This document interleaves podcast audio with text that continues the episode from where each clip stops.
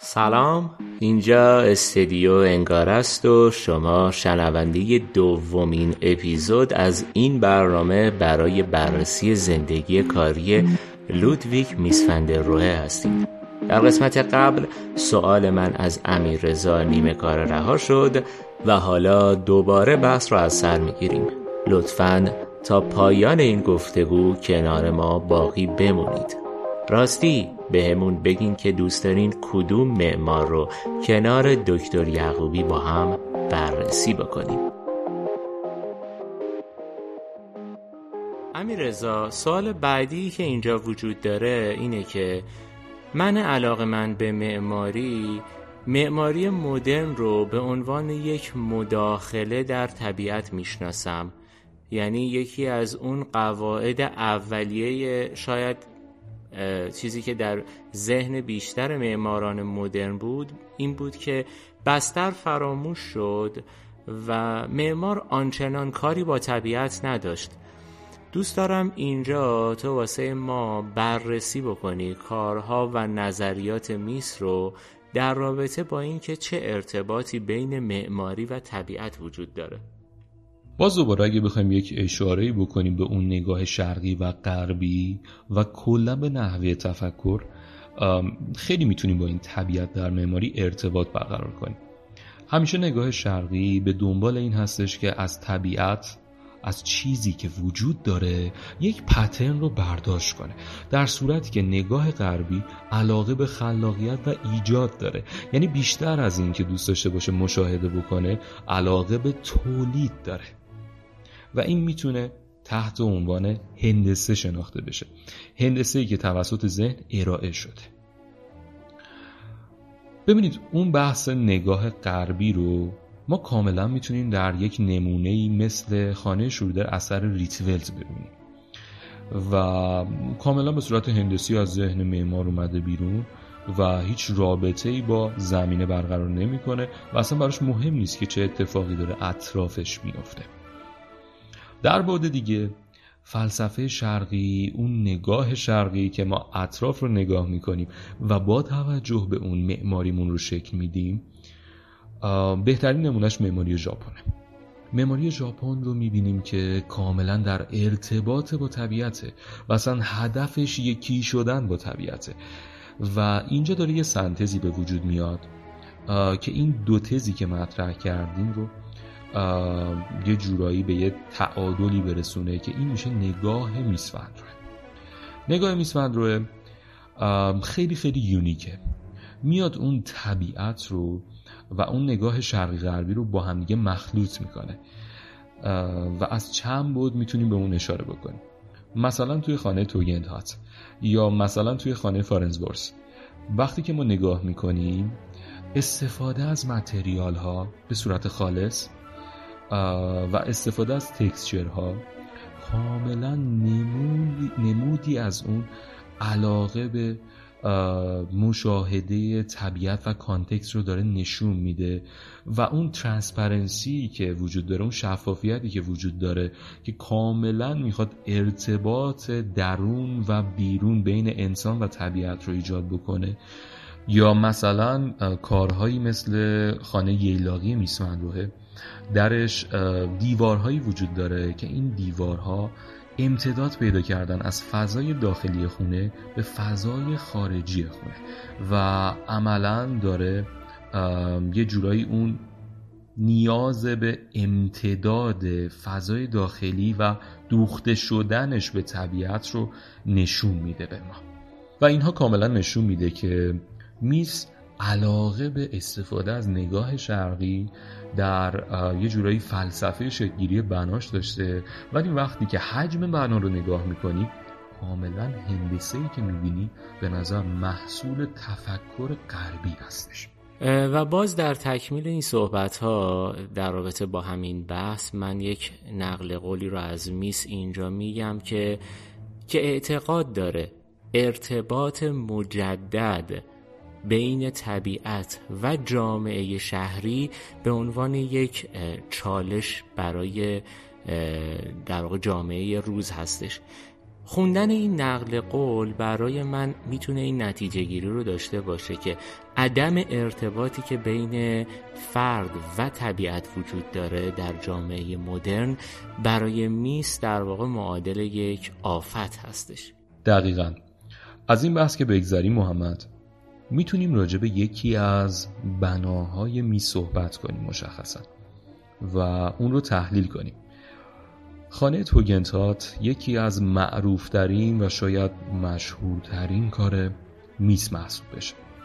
و نکته ای که الان می‌تونیم بهش بپردازیم این هستش که بیایم این صحبت ها رو نمودش رو در بنای خانه توگنتات جستجو کنیم. همین رضا هر پروژه مطرح و اثرگذاری که در معماری در واقع وجود داشته اگر بخوایم به عقبه و تشکیل اون نگاه بکنیم همیشه یک حکایت جالب و جذاب داشته. ویلا توگنهات هم در واقع از این مسئله مستثنا نبوده. به عنوان یکی از پروژه های مهم میسفند روحه برای خودش داستان جالبی رو داره. کارفرمای این پروژه زوج یهودی اهل چکسلواکی هستند که در واقع یکی از ثروتمندترین کارخونه داران ساکن شهر برنو در چکسلواکی بودند. دومین شهر مهم این کشور بعد از در واقع شهر پراگ. همسر آقای توگنهات کارفرمای ما یکی از علاقه مندان به کارهای میس بوده و میشه گفتش که این پروژه یه جورایی هدیه آقای توگنهات به مشروقه خودش بوده و با توجه به بودجه خیلی زیادی که نسبت به پروژه های دیگه میس با این اشل برای این پروژه در نظر گرفته شد دست معمار ما توی طراحی و اجرای پروژه کاملا باز بوده و میشه قایت همه تفکرات میس رو توی این پروژه دید و کاملا مشخص هستش از طراحی که در تک تک اجزای این پروژه کار شده. در واقع میشه گفتش که پروژه ما یکی از پیشروترین پروژه ها در عصر خودش در موضوع در واقع تأسیسات مکانیکی و air condition هستش. در واقع پنجره های مکانیکی که توی این پروژه به کار رفتند یکی از جذابترین ویژگی های این پروژه به حساب میان و اون تفکر یکی شدن درون و برون رو اینجا عملا می‌بینیم. اگر توی پروژه های دیگه میز دیوار شیشه‌ای باعث ارتباط بسری بین مخاطب و طبیعت بوده اینجا این پروژه در واقع با داشتن پنجره های مکانیکی خودش که قابلیت حذف شدن رو داره ارتباط بین درون و برون حتی می‌تونه به صورت فیزیکی بشه و این حائل از بین میره و ساکن در واقع در ویلا خیلی راحت می‌تونه به اون فضای سبزی که در مقابل پروژه قرار گرفته هم ورود پیدا بکنه. امیر رضا زمانی که ما راجع به هر موضوعی در دهه سی صحبت می‌کنیم دهه سی میلادی صحبت می‌کنیم نمیشه از تاثیر آلمان نازی فشارهای واقعیش یا تفکراتش حرفی به میون نیاد. اینجا هم باز ما دوباره فشار نازی های آلمان رو روی این پروژه می‌بینیم. در واقع همسر آقای توگنهات شخصی بوده که فعالیت هایی رو داشته در زمینه روشنگری و سخنرانی هایی داشته و اینها که در نهایت در واقع مورد تهدید نهادهای آلمانی قرار می‌گیره و سال 1938 مجبور به فرار از چکسلواکی میشند و این پروژه در واقع خالی از سکنه باقی میمونه.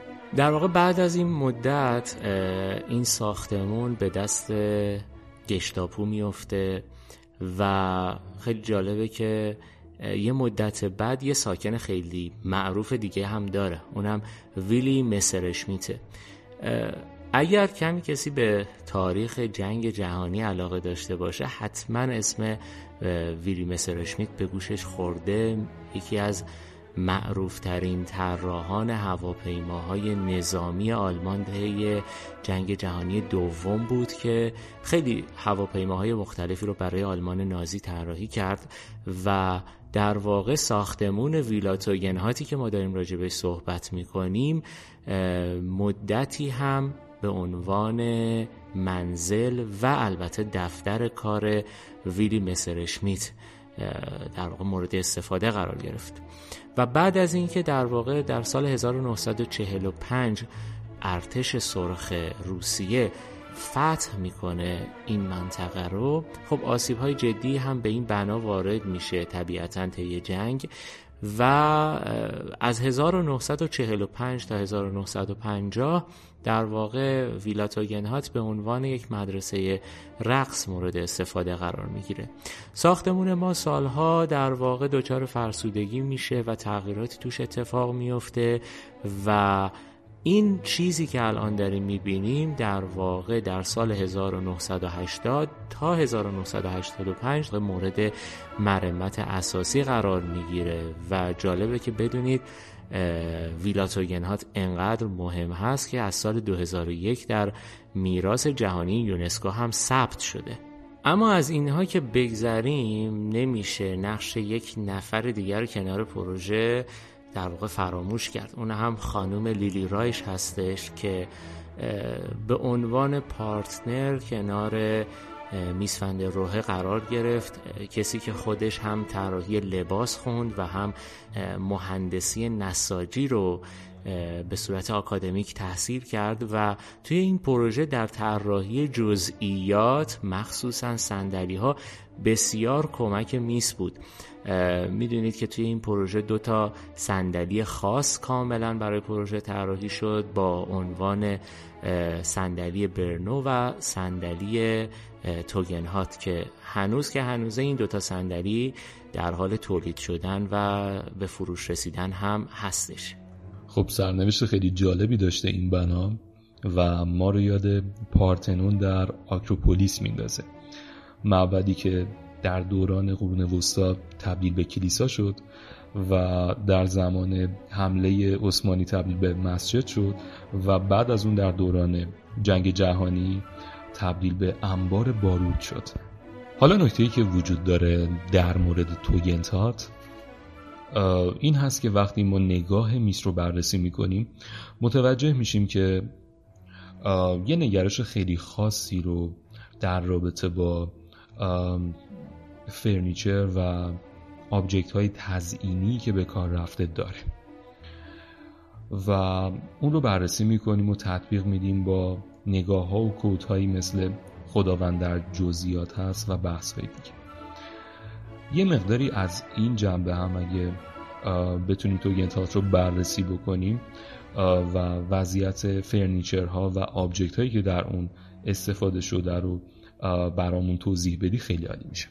همین رضا من فکر می‌کنم نظر شخصیم هم هستش که توی هیچ کدوم از پروژه های میس به اندازه ویلا توگنهات دو تا جمله معروفش نمود بیرونی نداشته. چه less is more و چه God is detail تحقیقا میشه راجع به این پروژه گفت که هیچ تابلو نقاشی روی دیوارهاش وجود نداره. هیچ object دکوراتیوی هم توی فضا قرار نگرفته. خب من وقتی این جمله رو میشنوم به عنوان کسی که یک اثر هنری توی پروژه مثل نقاشی و یا اکسیسوری ها واسم خیلی جذاب و مهم هستن یه مقدار شوکه میشم که فضا ممکنه چقدر کسالت بار باشه. اما اما معمار اومده با ایده متفاوت. حتی می‌تونم بگم به جای اون تصوری که من از کمبود آرت توی فضا دارم اومده در واقع یک جور دیگه این رو پوشش داده. یکی استفاده از فرش هایی هستش که مطمئن نیستم اما حس و حال ایرانی رو داره که شاید اصلا از هنر ایران باشه و یک حس و حال و رنگ و بوی خاصی به فضا داده و اون رو خیلی جذاب کرده. یکی دیگه استفاده از متریال های خیلی جذاب و ویژه هستش. اون متریال ها یکشون چوب هایی هستش که از جنگل های استوایی آورده شده جنگل های گرمسیری آورده شده و پترن خیلی خیلی خاص و جذابی داره و روی در واقع به عنوان یک پنل دیواری استفاده شده. یکی استفاده از سنگ اونیکس سنگ عقیق باز به عنوان یک تفکیک کننده فضا قرار گرفته توی فضای ما در طبقه همکف. حالا این سنگ عقیق خب می‌دونی یک ویژگی خاصی که داره حالت ترانسلوسنسی یا ماده زجاجی بودنش هست. یعنی واکنشش نسبت به نور مشابه یک جسم کاملا سالید نیسته خب اینجا میس یک هوشمندی فوقالعاده رو به خرج داده و از این متریال جایی استفاده کرده که نور در واقع ورود پیدا می‌کنه توی فضا. و در نتیجه این ورود نور حس و حال متفاوتی رو ما در ساعات مختلف روز می‌تونیم اینجا تجربه بکنیم. پس نه تنها ما اثر هنری در واقع مورد نظرمون رو اینجا از دست ندادیم بلکه می‌تونم بگم که خیلی متفاوت اومده برخورد کرده و خیلی منحصر به فرد بوده. و در واقع این دوتا متریالی هم که عرض کردم دوتا متریالی بودن که این حالت لوکس بودن و گران قیمت بودن پروژه رو بیش از پیش به چشم میارن. باز اینجا داریم یکی دیگه از ویژگی های معماری میس رو هم می‌بینیم. یکی از آراء اون استفاده از پلان باز بود که توی طبقه همکف این پروژه هم هست. و در واقع هیچ دیواری تفکیک فضا رو انجام نداده. امیر ازت می‌خوام که یک تحلیلی هم نسبت به این مسئله داشته باشی در کارهای میس علل خصوص در پروژه در واقع مورد نظرمون و یک جنب بندی هم نسبت به کل موضوعمون داشته باشی. نکته مهمی که وجود داره در مورد پلان این بنا و کلا تیپ پلان های یونیورسالی که میز طراحی می‌کنه این هستش که همونطوری که خودش هم این رو تعبیر می‌کنه اون رو بنای پوست و سخانی تعبیر می‌کنه. و اون هم به خاطر شفافیت و transparency هستش که در کارهاش دیده میشه. در مورد این بنا ما دو طبقه رو می‌بینیم که وجود داره. با دو تا سناریوی متفاوت. و به نظر می‌رسه که این سناریوهای متفاوت به خاطر نحوه دسترسی و ورودی به این بنا هستش. یک ورودی از سمت خیابون برای بنا تعریف شده که مشخصا یک دید و مسیری رو به سمت طبقه بالا برای ما تأمین می‌کنه و این شرایط داره به ما نشون میده که ما نیاز داریم که تا جایی که می‌تونیم این شفافیت زیاد رو محدود کنیم. برای همینه که توی طبقه دوم که ما یک مقداری نیاز به محرمیت داریم پارتیشن وجود داره تقسیم بندی ها وجود دارن این تقسیم بندی ها ذهنی نیستن و کاملا عینی یعنی از جنس متریال هستن و با دیوار این تقسیم بندی انجام شده. در صورتی که ورودی دیگه از سمت باغ هستش و اون قسمت پرایویسی بیشتری رو برای ساکنین پروژه داره و مشخصا اون شفافیت و transparency در این طبقه پایینی دیده میشه. و طبقه پایینی رو وقتی که بررسی می‌کنیم متوجه میشیم که اون تقسیمات عینی طبقه بالا پایین تبدیل به تقسیمات ذهنی شده. یعنی هیچ دیواری از جنس ماده وجود نداره و furniture ها هستن که دارن تقسیم بندی رو انجام میدن دارن ارزش گذاری فضاها رو انجام میدن. و کلا این ویژگی نیست محمد که ما فقط توی این بنا اون رو ببینیم و می‌تونیم بگیم که اوجش در این بنا مشخصه و یه جورایی امضای میسمن هستش. خب محمد وقتی که اسم میسمن روی میاد تو شخصا چه عبارتی تو ذهنت میاد؟ امیر رضا سوالیه که به نظر من نمیشه با در واقع یک کلمه اون رو جواب داد. حداقل خودتون می‌دونی که کلمه میس برای من یک در واقع جایگاه ویژه داره کلی مفاهیم توش گنجونده شده. یکیش در واقع موضوع اقلانیت هست که توی طراحی های میز همیشه بوده. زرافتی که در واقع معمار توی طراحی جزئیات داشته. یعنی حتی توی پروژه خیلی بزرگش هم هیچ وقت جزئیات کوچیک فدای اشل پروژه نمی شده و همیشه به این اهمیت می‌داده. موضوع بعدی کلا کاریزمایی هستش که توی شخصیت میس وجود داره. یعنی یک اصالتی که در واقع موج می‌زنه. حتی شما وقتی عکسای میس رو می‌بینید کاملا میشه این تفاوت رو توی عکس ها هم حس کرد و تجربه کرد. به نظر من حتی معمارهای زنده روز هم با توجه به در واقع پیشرفت هنر عکاسی و تکنیک های روز عکس هایی که می‌گیرن اگر سعی کردن توی اون نمایشی در واقع از این ویژگی ها رو داشته باشن خیلی وقتا اون حس واقعی نبوده. لاقل برای من اینطوری بوده و این در واقع درونیات میس به نظر من خیلی جذاب می‌کنه این شخصیت رو واسه شخص خود من. حالا هیچ اصراری هم ندارم که بگم همه اینها واقعی هستش و بخوام برای اثبات اونها بحثی رو هم داشته باشم. مرسی ازت محمد. شنوندگان عزیز شما رو دعوت می‌کنیم به شنیدن بخش انتهایی با موضوع محورهای تفکر میس و همینجا از شما خدافزی می‌کنیم. خدا نگهدار.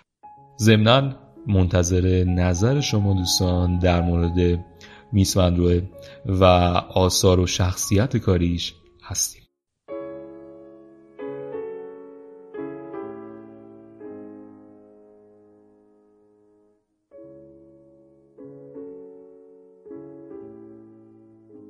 تأکید بر نگرش اقتصادی در معماری.